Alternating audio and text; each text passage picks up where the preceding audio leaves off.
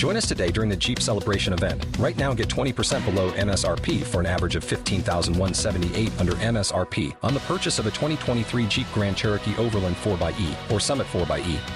Not compatible with lease offers or with any other consumer incentive offers. 15,178 average based on 20% below average MSRP from all 2023 Grand Cherokee Overland 4xE and Summit 4xE models in dealer stock. Residency restrictions apply. Take retail delivery from dealer stock by 4 1. Jeep is a registered trademark.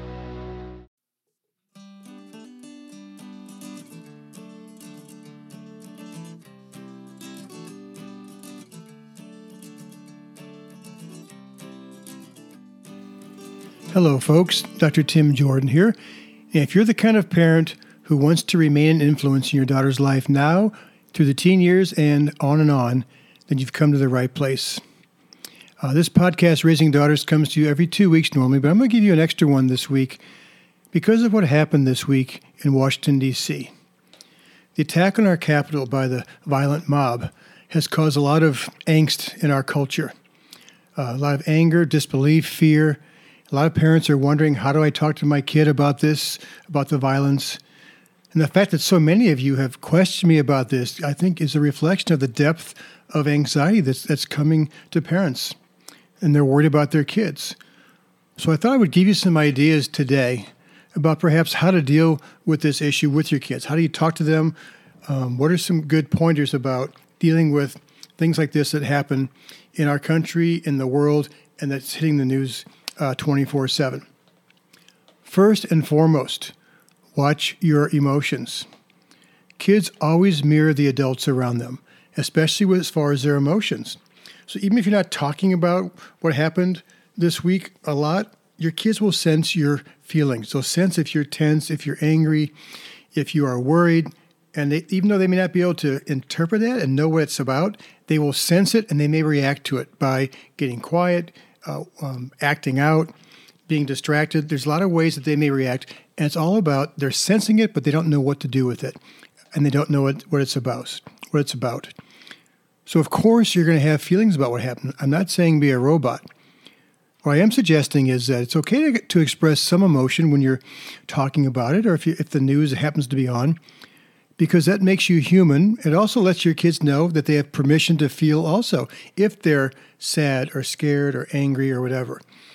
But there needs to be a good balance between showing your emotion to give your kids permission, but also not being so overwhelmed that you overwhelm them. Because our kids are always watching us, and if they feel like we're on overwhelm emotionally about anything, including this crisis that happened in our nation's capital, then what a lot of kids will do is they'll say to themselves in their head, "My parents on edge. My parents is my parent uh, can't handle any more on their plate."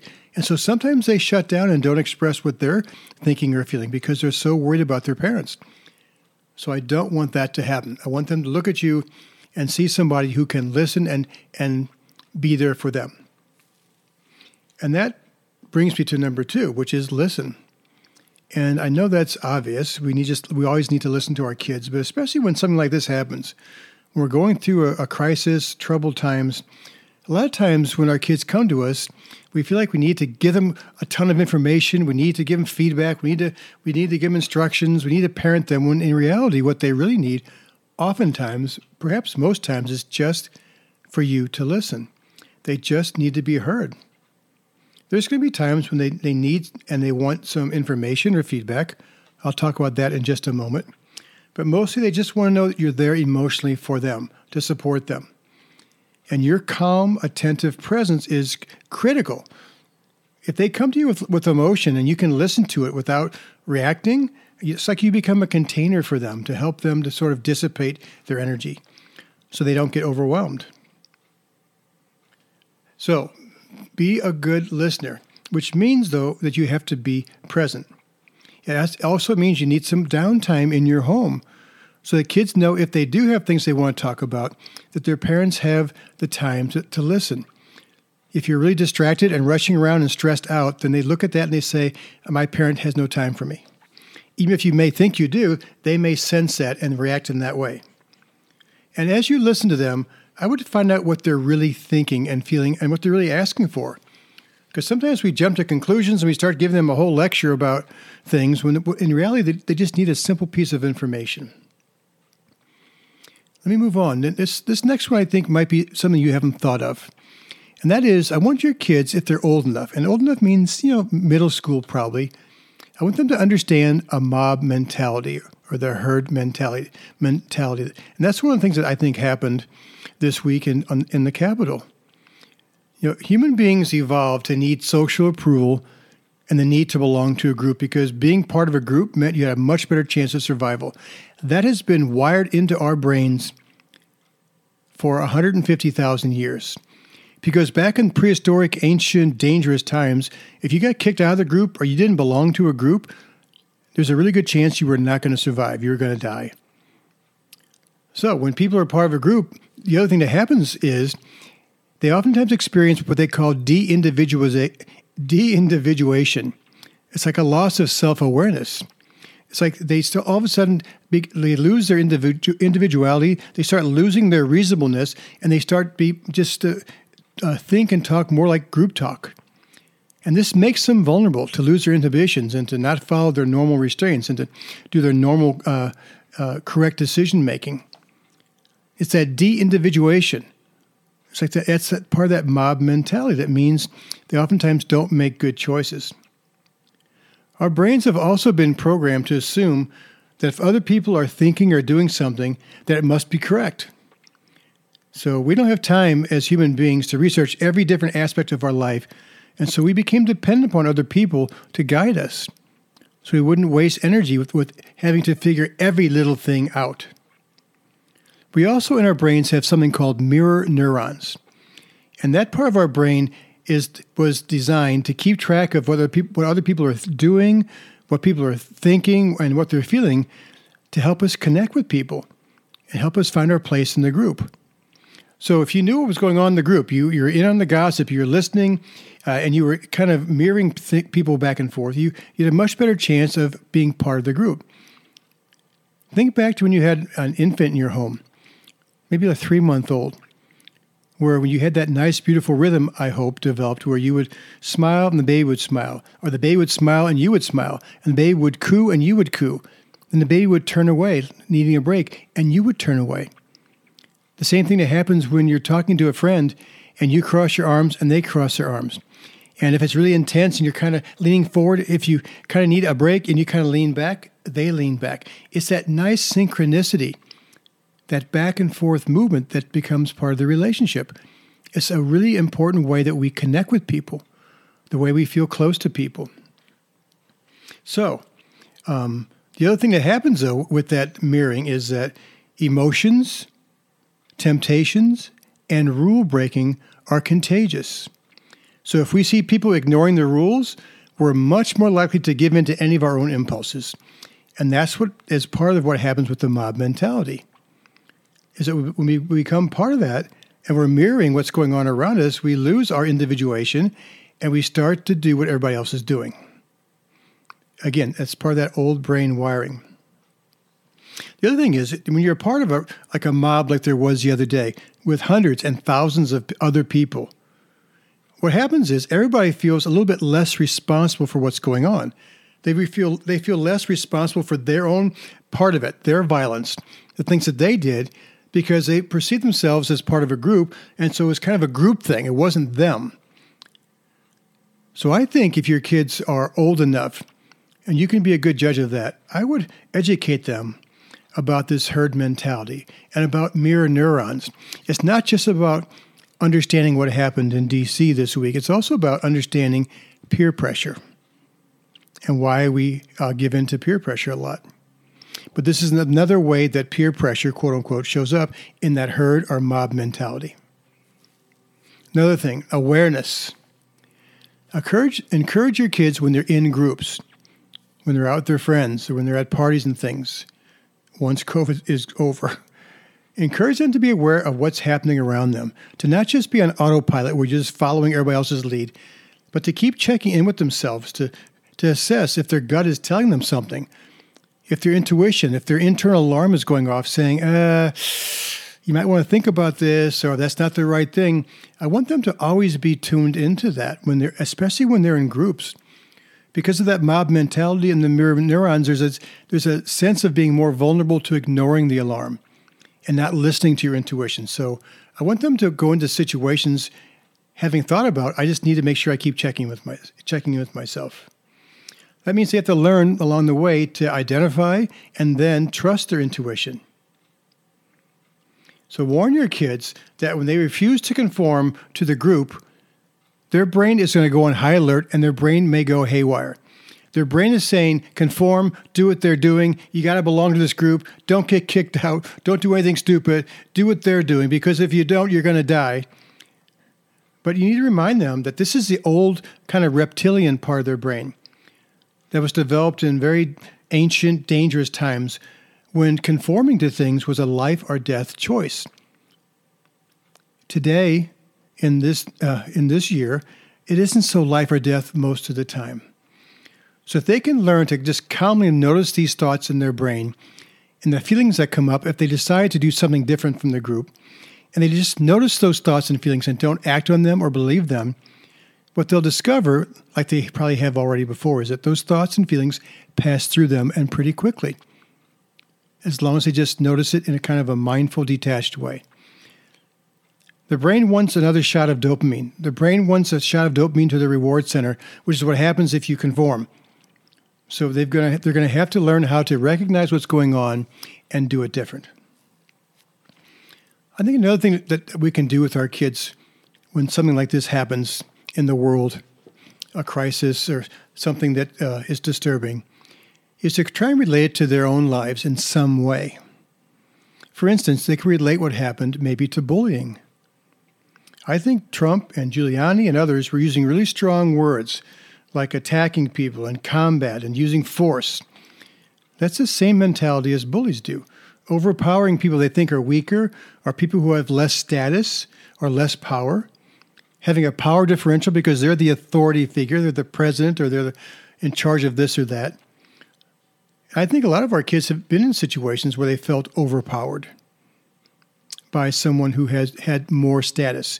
And particularly, I'm thinking about the girls I work with, you know, the queen bees and the groups and the and uh, the uh, drama, the cliques, things like that.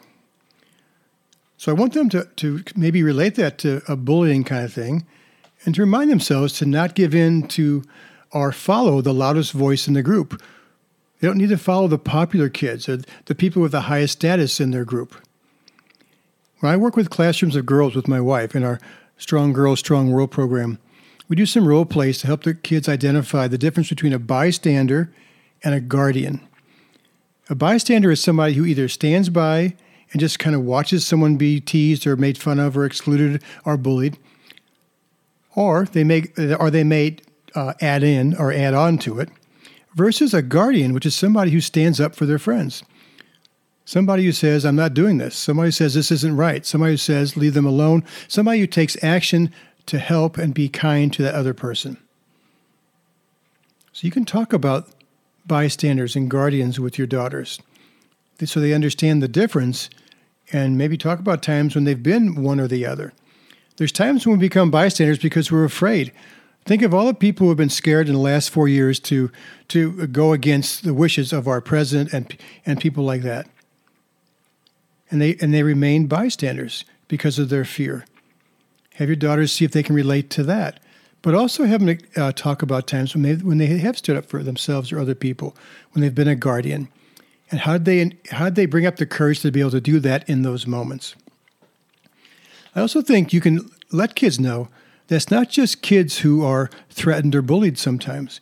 There are times when we as adults are threatened, when people are overpowering us, when they're not listening. And so what do we do? We turn to a higher authority, like police, our lawyers, the court system. So I think it might be interesting with your kids to start noticing in the next days and weeks, maybe months, to see what happens to the people who attacked the Capitol. Do they get caught? Do they do they put do they get put in jail? Are they held accountable? Um, are there more uh, police at the inauguration, which is happening in I think 12 days? Is there more protection around uh, the government and the office and the Capitol and, and the inauguration process. In other words, even adults sometimes have to turn to a higher authority for protection when it's not safe. It's not that different from their need to reach out for help sometimes. If there's somebody who's bullying them, teasing them, and won't stop, even though they've tried, then that's the time to reach out to your parents, to a teacher, to the principal, to a coach to say, I've tried everything I can, and they, they still won't respect my boundary. I need some support. So maybe they can relate to that.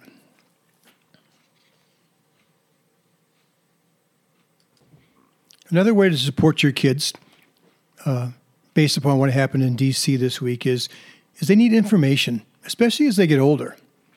So I would uh, gather some information, or do it with them from different sources, whether it's articles or whether it's different news stations. Uh, if you listen to the same news station or just one uh, one writer, then sometimes you get a skewed version. So I think you can teach your kids to listen to different TV stations and read different kinds of writers to get different kinds of views on what's been going on. So, gathering information, helping your kids have that, I think is important. I also think it's important to give them a historical context for all this, a historical perspective. This isn't the first time the, ca- the Capitol was breached. This isn't the first time our democracy has been under fire. So I would talk to them about times in history when it's happened before. If you're not sure about that, then read. There's lots of things I've noticed already, been people, people talking about historical context. Read that, bring it up at the dinner table, bring it up with your kids if, when they're older. Older meaning at least middle school and high school, probably. And give them that historical context because it puts things into perspective. If you just listen to the TV set today, you may feel like the whole world is going to end. When in reality, we've, we've faced a lot of things not just the US, but other countries over the last 150,000 years, and we've gotten through those times. Whether we're talking about World War I or World War II or the communist scare or 9 11, etc. Another piece of information that they need, and this is something I want our, our kids to be receiving all along the way, is to learn how to critically think about what they're seeing and what they're hearing and what they're reading especially when it comes to social media, because that's where our kids get a lot of their information. You know, or when they're looking at something on social media, are those people who are putting that information out there, are they trying to give accurate information or are they trying to provoke a reaction? I would teach your kids to check out sources and, and reviews to make sure that it seems credible. I think we've sort of lost the ability to analyze things that we read and that we see. Um, and also uh, help them if you see something that's like a, a, a, it is fake news. If you get something that you read and you realize there's a lot of misspellings and it just doesn't seem right, show them that. Help them sharpen their analytical thinking skills when it comes to gathering information. And the more they learn how to do that, the better off they'll be. Sometimes in the summertime at our camp, we'll do an exercise with girls, and I've also done this at some father daughter retreats with my wife we'll bring in magazine covers from like Glamour magazine or like like teen magazines, and we if we can we blow them up, and then we we shellac them, and then we have small groups of girls get different magazine covers, and they just have a chance to observe them, and discuss what they see on the on the cover. What picture is there? How'd they pose that woman or that girl? What kind of words are on that cover? Where are the words on the cover? And why are they there? Why are they using those words and why they place them in that part of the cover? You're starting to teach your daughters to look at things more critically and to understand there's a reason why advertisers and people do what they do. I would have uh, discussions about that. They want you to see and they want you to believe something because they're trying to sell something typically. So notice the words, notice the placement, and the same thing goes for things they're going to be reading about what happened at our nation's capital a few days ago. And I would allow open discussions in your home about how how your kids feel about what happened. Have some debates. I would teach them to get in the shoes of the opposite side and see things from their perspective. There's no way we're going to bridge the gap between the, the polarities we have in our country right now until people start having the ability to start looking at the other person's point of view as well as their own. Otherwise, you're just shouting at the top of your voice your point of view. They're doing the same, and nothing gets handled, nothing gets settled.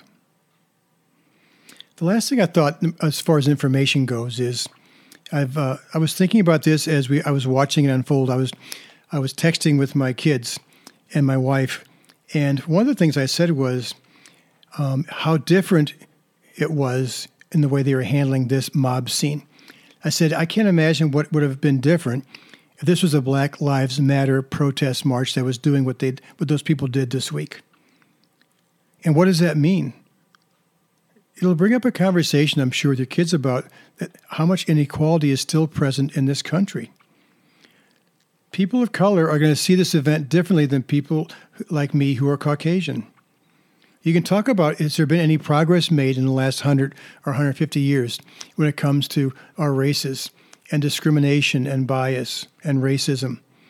This is another opportunity for that that issue is right in our face, so talk about it read about it. Re- I've read several books in the last six months about the topic because I wanted to educate myself further because I realize I'm, I'm more ignorant than I thought I was.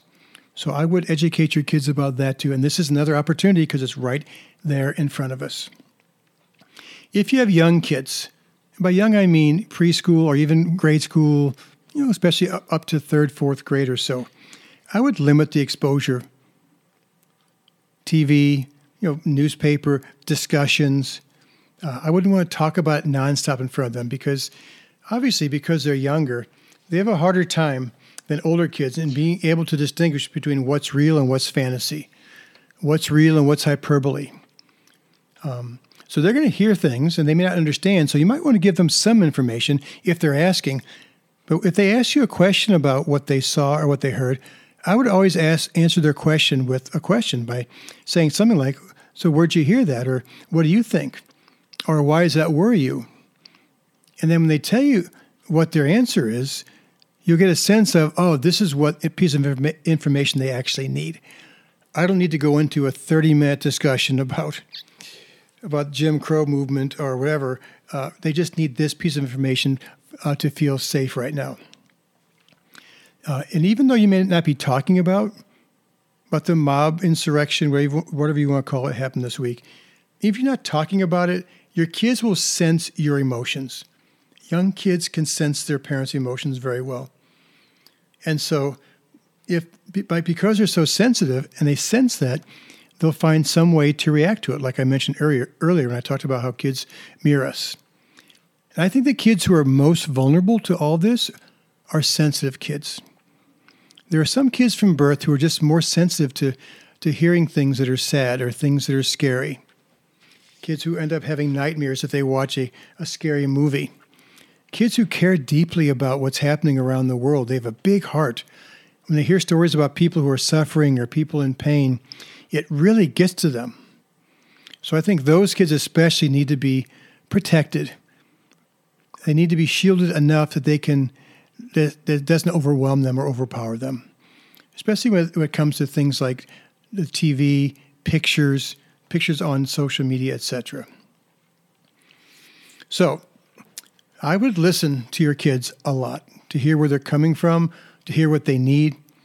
Sometimes they they need some information to correct some false thinking. Sometimes they need information to kind of further the depth of what they understand sometimes you can spend some time brainstorming any action they might want to take. They might want to write the, their congressman. They may want to write their senators. They may want to raise some money for somebody. Remember, too, that what is unexpressed becomes unmanageable. So they need to express their emotions, their feelings about how they feel about what's going on. Otherwise, that builds up and then causes a lot of symptoms. I've talked about that before in these podcasts. I also want them to learn a couple last points here. I want them to learn from, from what happened this week that their words have power and their words have an effect on other people, and to be very mindful about what they're saying. I wish our politicians and our president and people around him had been more conscious and sensitive to their words this week. We may have avoided what happened on Capitol Hill. I also would tell them the same thing that Mr. Rogers told us a long time ago, which is when there's things going on that are scary, to look for the helpers. People who are being of service, people who are helping other people, people who are taking action, people who are making a difference. if you're focusing on the helpers, and then you're going to be less scared and you'll probably have more hope. Focus on gratitude that what happened was horrible and it didn't work. And the process went ahead and, and worked. And we have a new president and, you know, et cetera, et cetera. So you can focus on the gratitude, anything you may find that, that you can be grateful for about um, what happened this week. And it's important that we all keep hearing what's going on because I think we all need information. And I also want you to spend some time having fun, playing board games, going outside, taking walks, kicking soccer balls, playing card games. They, your kids need to see you um, lighthearted as well. And they need to connect. They need to feel close. They need to feel comforted. They can't do that if everybody is, is rushing around distracted, if people are emotionally distracted, if there's uh, the TV is always on and people are distracted by that. So I would turn off the news, I would turn off your phones, and I would connect as a family as much as you can, because that gives kids the kind of comfort they need, comfort that they need when there's times going on that may, where they might feel unsafe. I hope this information has helped. I also hope that you have hope and have the historical context that says we're going to get through this, that things are going to get better. Not sometimes just because, but also because maybe you can do something about it.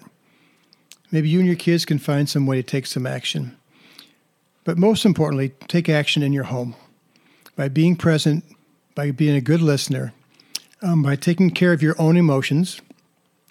If you need to talk through stuff because you're really upset, then call your best friend or talk to your spouse or talk to your mom, talk to your sister, your brother.